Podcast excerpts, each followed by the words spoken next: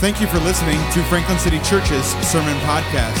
For more information on Franklin City Church, please check us out at www.franklincitychurch.com. Today's scripture reading comes from the book of 1 Peter, chapter 1.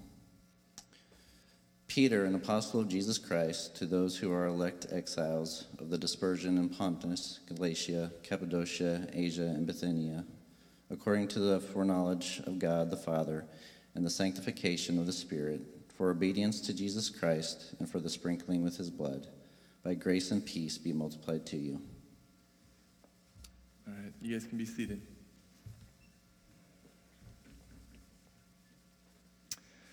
All right, well, let's, let's pray and we'll jump in. God, we do thank you for your word. And Lord, we ask that uh, this morning as we proclaim it and preach it, that uh, uh, these would be your words, not mine. And we, God, we ask that uh, this would not just be information uh, in our minds, but that this would cause transformation of our hearts, um, that this would change our affections um, and our attitudes of worship, Lord and that we might uh, exalt you and glorify you through the preaching of your word this morning. We ask this in Jesus' name. Amen. All right, well, if you have your Bibles, go ahead and open up to the book of First Peter. So, when I was praying and thinking through what book of the Bible we should start out in, it seemed like God kept bringing me back to the book of First Peter. So, to intro this book for you this morning, I want to kind of explain to you why I am excited to go through the book of First Peter. Well, first, one of the reasons I'm excited is that this book is all about hope, having hope through suffering and persecution. Okay? And so, listen, I, I feel for you guys for whatever reason. God has called you to be a part of a church plant. And I don't know if you guys realize this or not, but church planting is hard. All right? There are a lot of things that are hard about being a part of a church plant, and the enemy never likes to see a new work going forth. And so, likely hardships and distractions and things will come up that will try to silence us and get us off of the mission that God has called us to. So, not only do I feel for you because hardships might come our way as a church plant, but you also have a rookie preacher who is still learning how to be concise and to the point, okay? And so if you are going to have to suffer through most Sundays listening to me preach, then we need to at least be going through a book that will equip you for the task, okay? So that, that's why we are in 1 Peter. I feel for you guys. We will be in 1 Peter learning how to have hope through suffering and persecution, okay? But listen, the people of God have always had seasons of suffering and persecution. But in our culture, we have no idea how to handle it. All right? I mean, our idea of Christian suffering in America is not being able to eat Chick fil A on Sundays, right? I mean, but we persevere. Monday's right around the corner, so we hang in there, okay? But no, seriously, like we don't have an understanding of how to handle the hardships that come our way. And so anytime we experience physical pain, we want it to be numbed or taken away right away, okay? So you can trust me on this. I work in an ER, right? So I see this a lot. Anytime someone's in physical pain, they want it to be gone immediately. But not only physical pain, but then when we experience emotional pain or mental pain, we also want those to be numbed and taken away immediately, right? So we turn to alcohol or drugs or substances to kind of help numb or dull the pain, or we turn to Facebook and TV and sports and entertainment to try to distract us from the pain. But listen, Christians and non Christians in our culture Anytime we experience pain, whether it be physical, emotional, or mental, we have no idea how to handle it.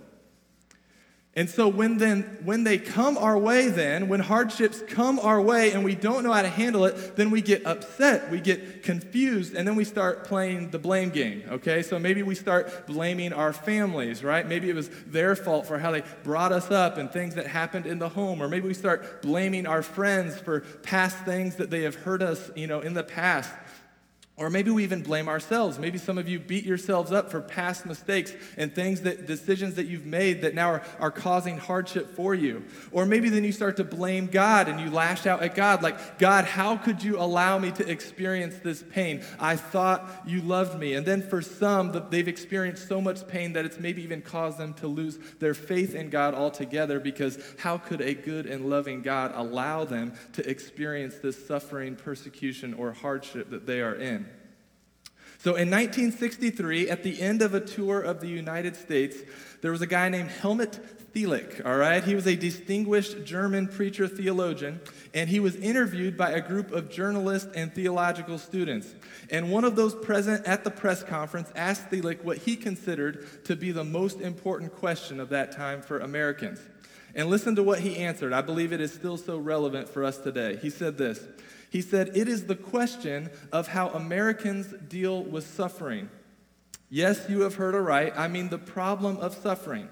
He then goes on to say this. He says, Again and again, I have the feeling that suffering is regarded as something which is fundamentally inadmissible, distressing, embarrassing, and not to be endured.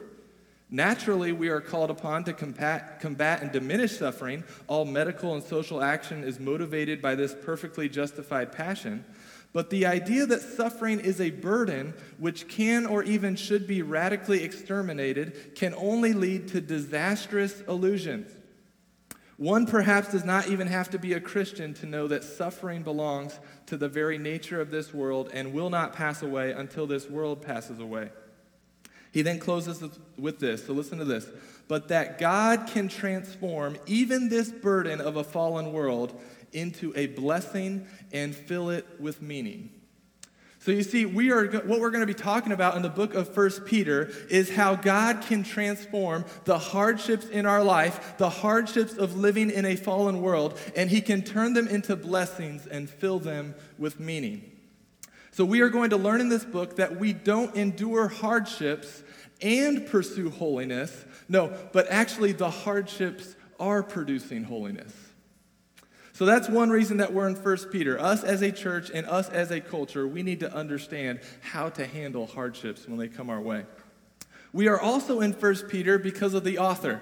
And I just love Peter. I mean, he identifies himself here as the author of the book. He is an apostle of Jesus Christ. So let's talk a little bit about Peter. So that will help us understand as we go through this book uh, in the next few weeks. So, Peter was one of the 12 disciples. He walked closely with Jesus. And not only was he just one of the 12, but he was one of Jesus' closest friends. And in reading the New Testament, you have just got to love his enthusiasm, right? I mean, he was impulsive. He was always jumping out of boats, getting to Jesus, right? I mean, he was just acting on a whim and just making quick decisions, right? Now, his mama named him Simon, actually, but when Jesus encounters him, he calls him Peter or the rock. And he will later go on to say, On this rock I will build my church.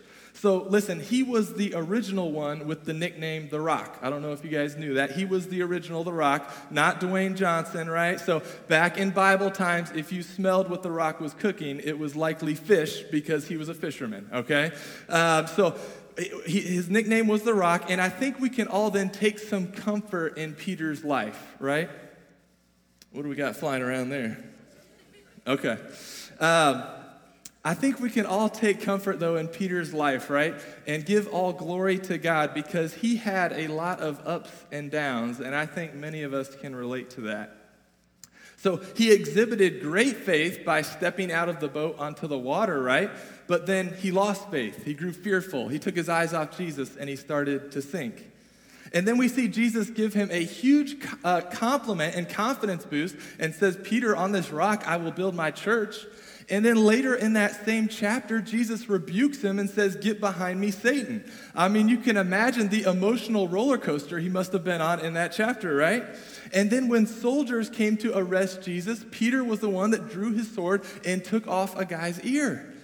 And I'm sure Jesus just had to be like, man, Peter, like just tone it down a little bit. I've already been telling these people they don't have ears to hear. You don't have to literally take them off, okay?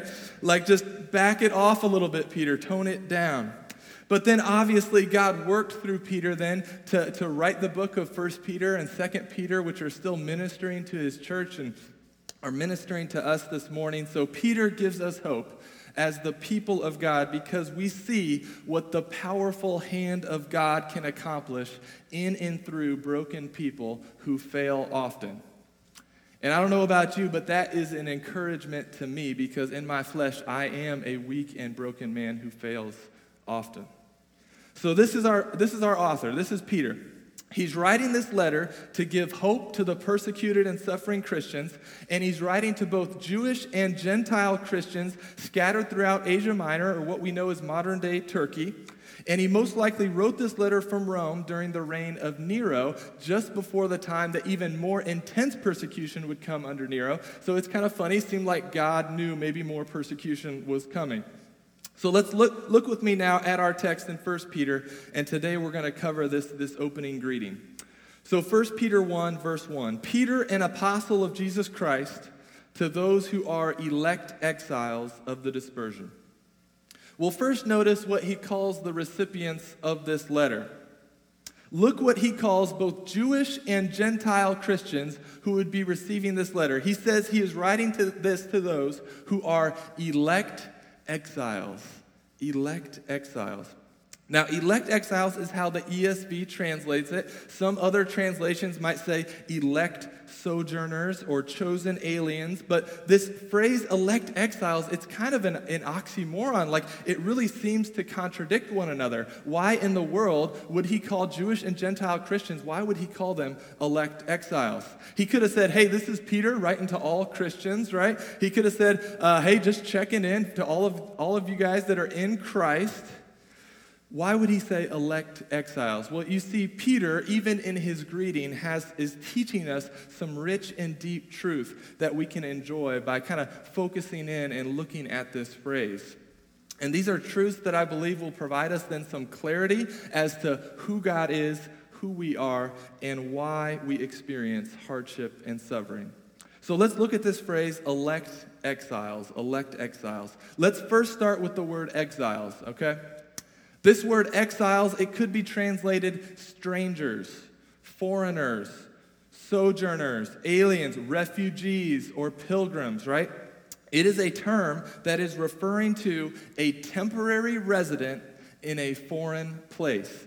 It's a term that's referring to a temporary resident in a foreign place. And listen, this term has such a rich history when referring to the people of God because God's people, starting back with Abraham, have always been referred to as sojourners and foreigners and exiles. Listen to what the author of Hebrews, speaking of the patriarchs, says in Hebrews 11 13. He says, These all died in faith, not having received the things promised, but having seen them and greeted them from afar, and having acknowledged that they were strangers and exiles on the earth. Now, Peter also says, exiles of the dispersion. Well, the dispersion was the term used by Greek speaking Jews to refer to Jewish people scattered throughout the nations, okay? So Peter is using some old phrases that should remind us of the nation of Israel and the people of God as being exiles and sojourners and being dispersed among the nation and reminding us of the identity that we are temporary residents in a foreign place. But now listen, he's not only just sending this to Jewish Christians, right? He's also sending this to Gentile Christians.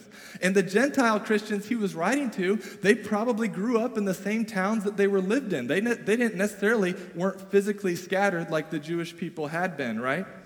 But remember, Peter was at Cornelius' house and he saw the Holy Spirit come to the Gentiles. He was a firsthand witness that now Jews and Gentiles were one in Christ.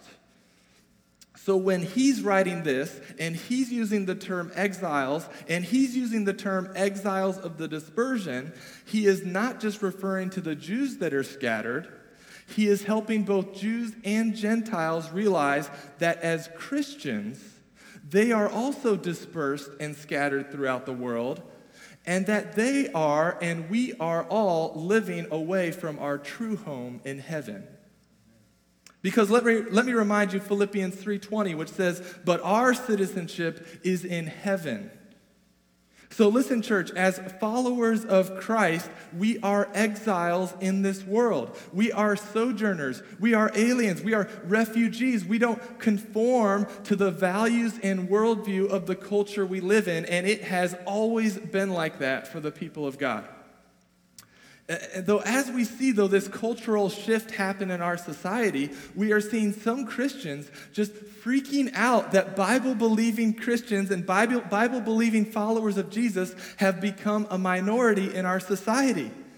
But, but listen, don't freak out. The people of God have always been the exiles and the sojourners and the refugees, right? I mean, open up a history book or the Bible, and you will see that the people of God have always been the minority and have been treated as outsiders, right? And they've been looked down upon, and they've been mistreated, and they've been despised. This is not a new thing. But you see, we forget that we are temporary residents in a foreign place. And I think this does then provide us some clarity and ease some of our anxieties when we remember our identity as exiles or sojourners. So, church, remember that you are temporary residents in a foreign place. Now, that doesn't mean that we aren't good citizens. We are called to, to uh, be good stewards and to cultivate where God has placed us, and we are to contribute to society and vote and bless the city and, and bless our neighbors and take care of what God has given us. But ultimately, we do it understanding that our primary citizenship is in heaven, and we are a part of a kingdom that is not of this world. So stop acting like this is your home and this is your kingdom. The decisions you make, the job you pursue, the house you buy, the things you collect, the activities you give your time to should reflect your understanding that your citizenship is in heaven and that you are an exile or a sojourner here and that you are a temporary resident in a foreign place and that you likely will be despised, looked down upon, mistreated, and treated like an outsider for not conforming to the values and worldview of our culture. Good news, right? All right, we're done. You guys go in the joy of the Lord. No, right? We can't stop there. We can't stop there. Yes, we need to understand that first, that our citizenship is in heaven. And yes, we shouldn't be surprised when we are mistreated or treated like outsiders or foreigners or looked down upon. But listen, Peter doesn't just address this to the exiles, he addresses it to the elect exiles. To the elect exiles. Now, I realize we have a lot of different people in here from different church backgrounds this morning, and even bringing up the word elect or election might start to invoke some different emotions from different people in the room, okay? So, some people, when I bring up the word elect, they start just really getting excited and geeked out, and they start pulling out, right, uh, their Calvin and, and uh, uh, all these, you know, t shirts and all their gear and all their reform stuff, right? They get really excited. They, they probably can't believe that I took this long to bring up up the topic of election, right? Like I waited a full 20 minutes of the first sermon to bring it up. How could I have waited that long? Um, others, others of you, when I say elect, you might really start to kind of feel nervous and, and uneasy about this. Like, I, I hope he at least talks about man's responsibilities and choices and, and gives a, a, a fair, you know, a side of that. And then some of you might just be really confused by why I'm even talking, you know, pre- prefacing all this and what's all the fuss, right? Some of you are probably then even still processing the fact that I brought up what The Rock was cooking in a sermon. And you're probably just kind of grappling with whether or not you can even stay at this church. But um, so let me just try to ease some of those anxieties this morning, okay? And listen, whoever Franklin City Church has preach and teach, it is our prayer that it will be biblically faithful and that it will be empowered by the Spirit. And so, the reason that we are the majority of the time going to preach verse by verse through Scripture is so that we don't skip over things that might make us uncomfortable. So, we will attempt to study and preach the Word, but then with a posture of humility, we will walk with one another as we seek to know God more and to experience Him, okay? So, listen, is God sovereign? Yes. Do men and women make choices? Yes. Is there some mystery there? Yes. Why is there some mystery there? Because any theological framework that people have that has tried to describe God will inevitably fall somewhat short because it is finite people trying to describe an infinite God, all right? And this mystery should stir our hearts to worship this great God that at times can feel beyond our understanding and should leave us in awe of Him, okay? And so I will send out some resources throughout the week to try to help us walk through these, this, this process and this topic about how God's sovereignty and people's choices work together, okay? All that being said, the Bible says elect exiles, and so we are going to talk about it, okay? This word elect is used 22 times in the New Testament, so it would seem that we can't ignore it. And it always refers to a people that are chosen, okay? When it uses the word elect, it's saying chosen, a people that are chosen by God. Now, it's also a cool word because just how the word exiles should conjure up past memories of the nation of Israel in the Old Testament, so too this word elect or chosen should remind us of the people of God in, back in the Old Testament in the nation of Israel. So we read in Deuteronomy 7 6 says this For you are a people holy to the Lord your God. The Lord your God has chosen you to be a people for his treasured possession. And then we see in Isaiah 45 4, for the sake of my servant Jacob and Israel, my chosen. And now in Christ, Gentiles, all of us, are now a part of the people of God. And in the same way that we are exiles and sojourners and temporary residents as they were, we also are elect and chosen as they were. So we read in Ephesians 1 4, even as he chose us in him before the foundation of the world.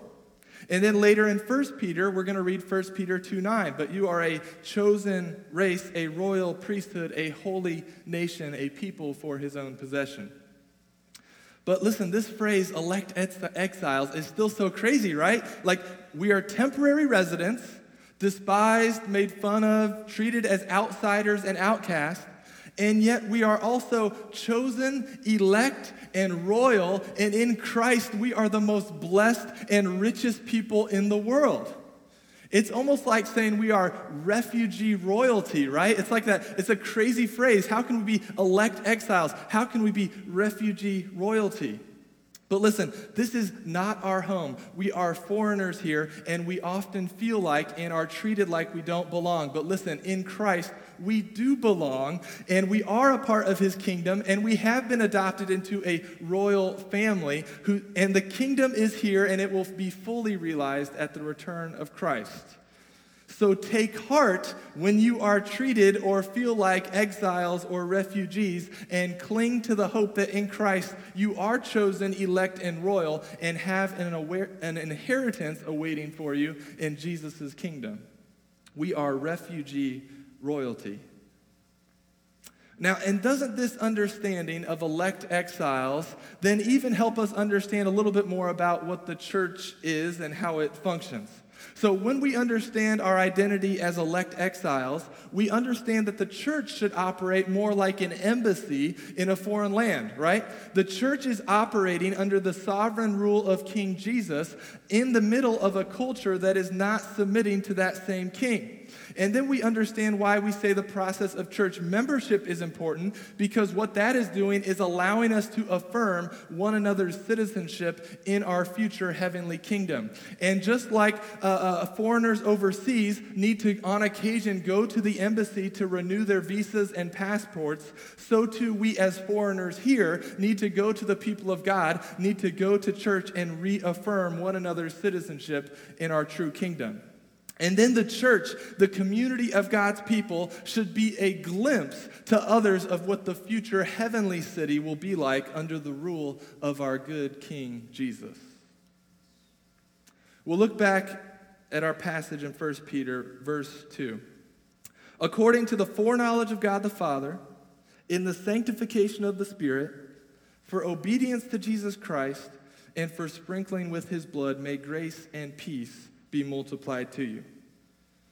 So we, here we see that we are elect exiles or refugee royalty, right? But we are that not by chance or by accident or by anything that we have done, but according to the foreknowledge of the Father, in the sanctification of the Spirit, and for obedience to Jesus. What a beautiful greeting this is, where we even get to see a picture of the Trinity. That we are elect exiles according to the foreknowledge of the Father, in the sanctification of the Spirit, for obedience to Jesus. This is a power packed statement that provides purpose and meaning to us. Yes, we are mistreated. We are treated as outsiders and strangers. Yes, we might face persecution and suffering, but it is not at all an accident or a surprise to God. It is according to his foreknowledge, and it is a part of the sanctification process, and it is for obedience to Jesus. Now, look at this word foreknowledge. Foreknowledge has to be one of the more common misunderstood words because of our English translations. Because if you just simply look up a definition of the English word in Webster's dictionary, the word foreknowledge means an awareness of something before it happens. But I'm concerned if we understand it in this way that we are missing out on some of the goodness of God. I fear that we will diminish the sovereignty of God and obscure His grace if we just understand what we know of as the English definition of foreknowledge, because that is not how the Bible uses the word. Now, certainly the Bible does teach that God is omniscient, so he is all knowing. He is aware of things that are to come. But when the Bible uses the word foreknowledge, it is meaning something much richer and much deeper.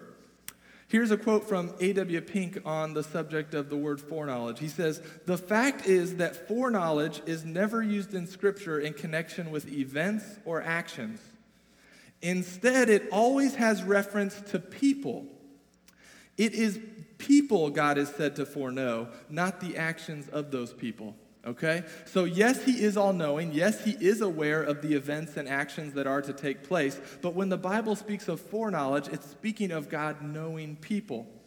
And when the Bible uses uh, that phrase, God knowing people or someone knowing someone, it's not just saying that they know about them, right? But there's a much deeper, intimate, affectionate, loving that, that comes along with knowing someone when the Bible says knowing someone, okay? So to use an example, Adam knew Eve, and nine months later, a baby popped out, okay? Hopefully, I don't have to spell that out to you, but it means more than just knowing about someone, right? It is, I have set my affection upon them, and I I have known them. Okay? So then when we read verses like uh, Jeremiah 1 5, before I formed you in the womb, I knew you. God had set his affections upon you. And in 1 Corinthians 8 3 says, But if anyone loves God, he is known by God, right? God has set his covenant affection on him. John 10 14 says, I am the good shepherd. I know my own, and my own know me. And then we read in Romans 8:29 for those whom he foreknew he also predestined to be conformed to the image of his son. So we are elect exiles according to the foreknowledge of the Father, and that means that he has set his affection and his intimate deep love upon us. So we are elect exiles according to the foreknowledge of God in the sanctification of the Spirit now, sanctification, it's kind of a churchy word, and, and what it really means is it's the, the Spirit working in a believer to bring about the progressive growth of holiness, okay? Or maybe more simply put, it is the process of becoming more and more like Jesus, okay? And listen, we will talk a lot more later on in this book about how God often uses persecution, pain, suffering, and hardship to further us along in the sanctification process. These aren't just wasted hardships that we go through. This isn't just purposeless pain that we endure. We have such a good God that He often turns suffering into blessing and fills it with meaning, okay? So, this is a big point that I'm going to repeat probably every week as we go through this, this uh, series. So, hopefully, it's ingrained in your mind. But we don't endure hardships and pursue holiness. We pursue holiness by enduring hardships, okay? So, we don't endure hardships and pursue holiness. We pursue holiness by enduring hardships. Now, look back at our passage, uh, 1 Peter 1, verse 2 according to the foreknowledge of God the Father, in the sanctification of the Spirit, for obedience to Jesus Christ, and for sprinkling with his blood, may grace and peace be multiplied to you. Well, here we see an exhortation for obedience, right? Obedience to Jesus, but we also see a comfort for our continual failings. He is reminding us of the gospel. Now, the gospel is the good news that God saves sinners. And that salvation was accomplished through the life, death, burial, and resurrection of Jesus. And because of our sin and rebellion against God, we were exiled. We were separated from the presence of God. And sin entered into the world, and suffering entered into the world, and hardship entered into the world. But God so loved the world that he also entered into the world. And Jesus, who was fully God, fully man, he willingly sojourned among us. And this Jesus was delivered up according to the definite plan and foreknowledge of God. And he died a death on a cross in our place and he rose from the dead, defeating Satan, sin, and death. And his blood has now covered our sin, and he's taken away our guilt and shame. And in return, he's given us his righteousness or his rightness before God, and he adopts us into the family of God and gives us peace with God. And this salvation, it is received by grace, and it is received through faith, through faith, excuse me, and he calls us to now turn from our sin and trust in the saving work of Christ. But just like Peter, God knows that while following Jesus, we will still trip, stumble, and fall into sin. And so we don't just need the gospel at salvation, we need to be reminded of it, and we need to rest in it every day. So, in, in, in closing, let me share a story I recently came across. In 1981, a successful businessman named Eugene Lang was asked to speak to a group of sixth graders in East Harlem. Now, this was a group of students that was mainly minorities. They grew up in poverty, broken homes. Many of them would not go on to graduate high school. And so Eugene struggled coming up with what he would talk about, what would get their attention, how would he keep their attention, uh, and he just wasn't really sure what to say. So when he got up to speak before them, he decided to throw out his notes and just speak from the heart. And he told them this. He said this. He said, Stay in school and graduate, and I will pay everyone's college tuition. Now, at that moment, the lives of all those 51 students changed because for the first time, they had hope and they had a future inheritance awaiting them. And 48 of the 51 of that class went on to graduate high school and take him up on his offer, which was dramatically higher than the average uh, uh, graduation rate for that school. And listen to what one of the students said after Eugene Lang made that promise. This is what one of the sixth graders said. He said, For the first time, I had something to look forward to, something waiting for me. It was a golden feeling. And so, listen, church, understanding our identity as exiles and as temporary residents in a foreign land, it will provide us some clarity when we experience hardships and struggles and we're mistreated. But we also have something much greater to look forward to. We have something waiting for us. And to use that student's phrase, it is a golden feeling knowing that our citizenship is in heaven and our royal inheritance awaits us. We have a good God that desires us to experience the grace and peace that He has obtained for us. What the Father foreknew, the Son accomplished, and the Spirit has sealed. And even in the midst of hardships as an exile and life in a fallen world, grace and peace have been abundantly provided to us. Pray with me.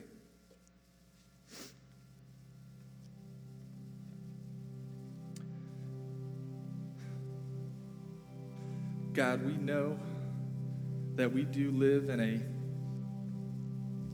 a fallen world, that sin has entered in, God, and there are, there are hardships, there are times of suffering. And yet, Lord, we also know that you are a good God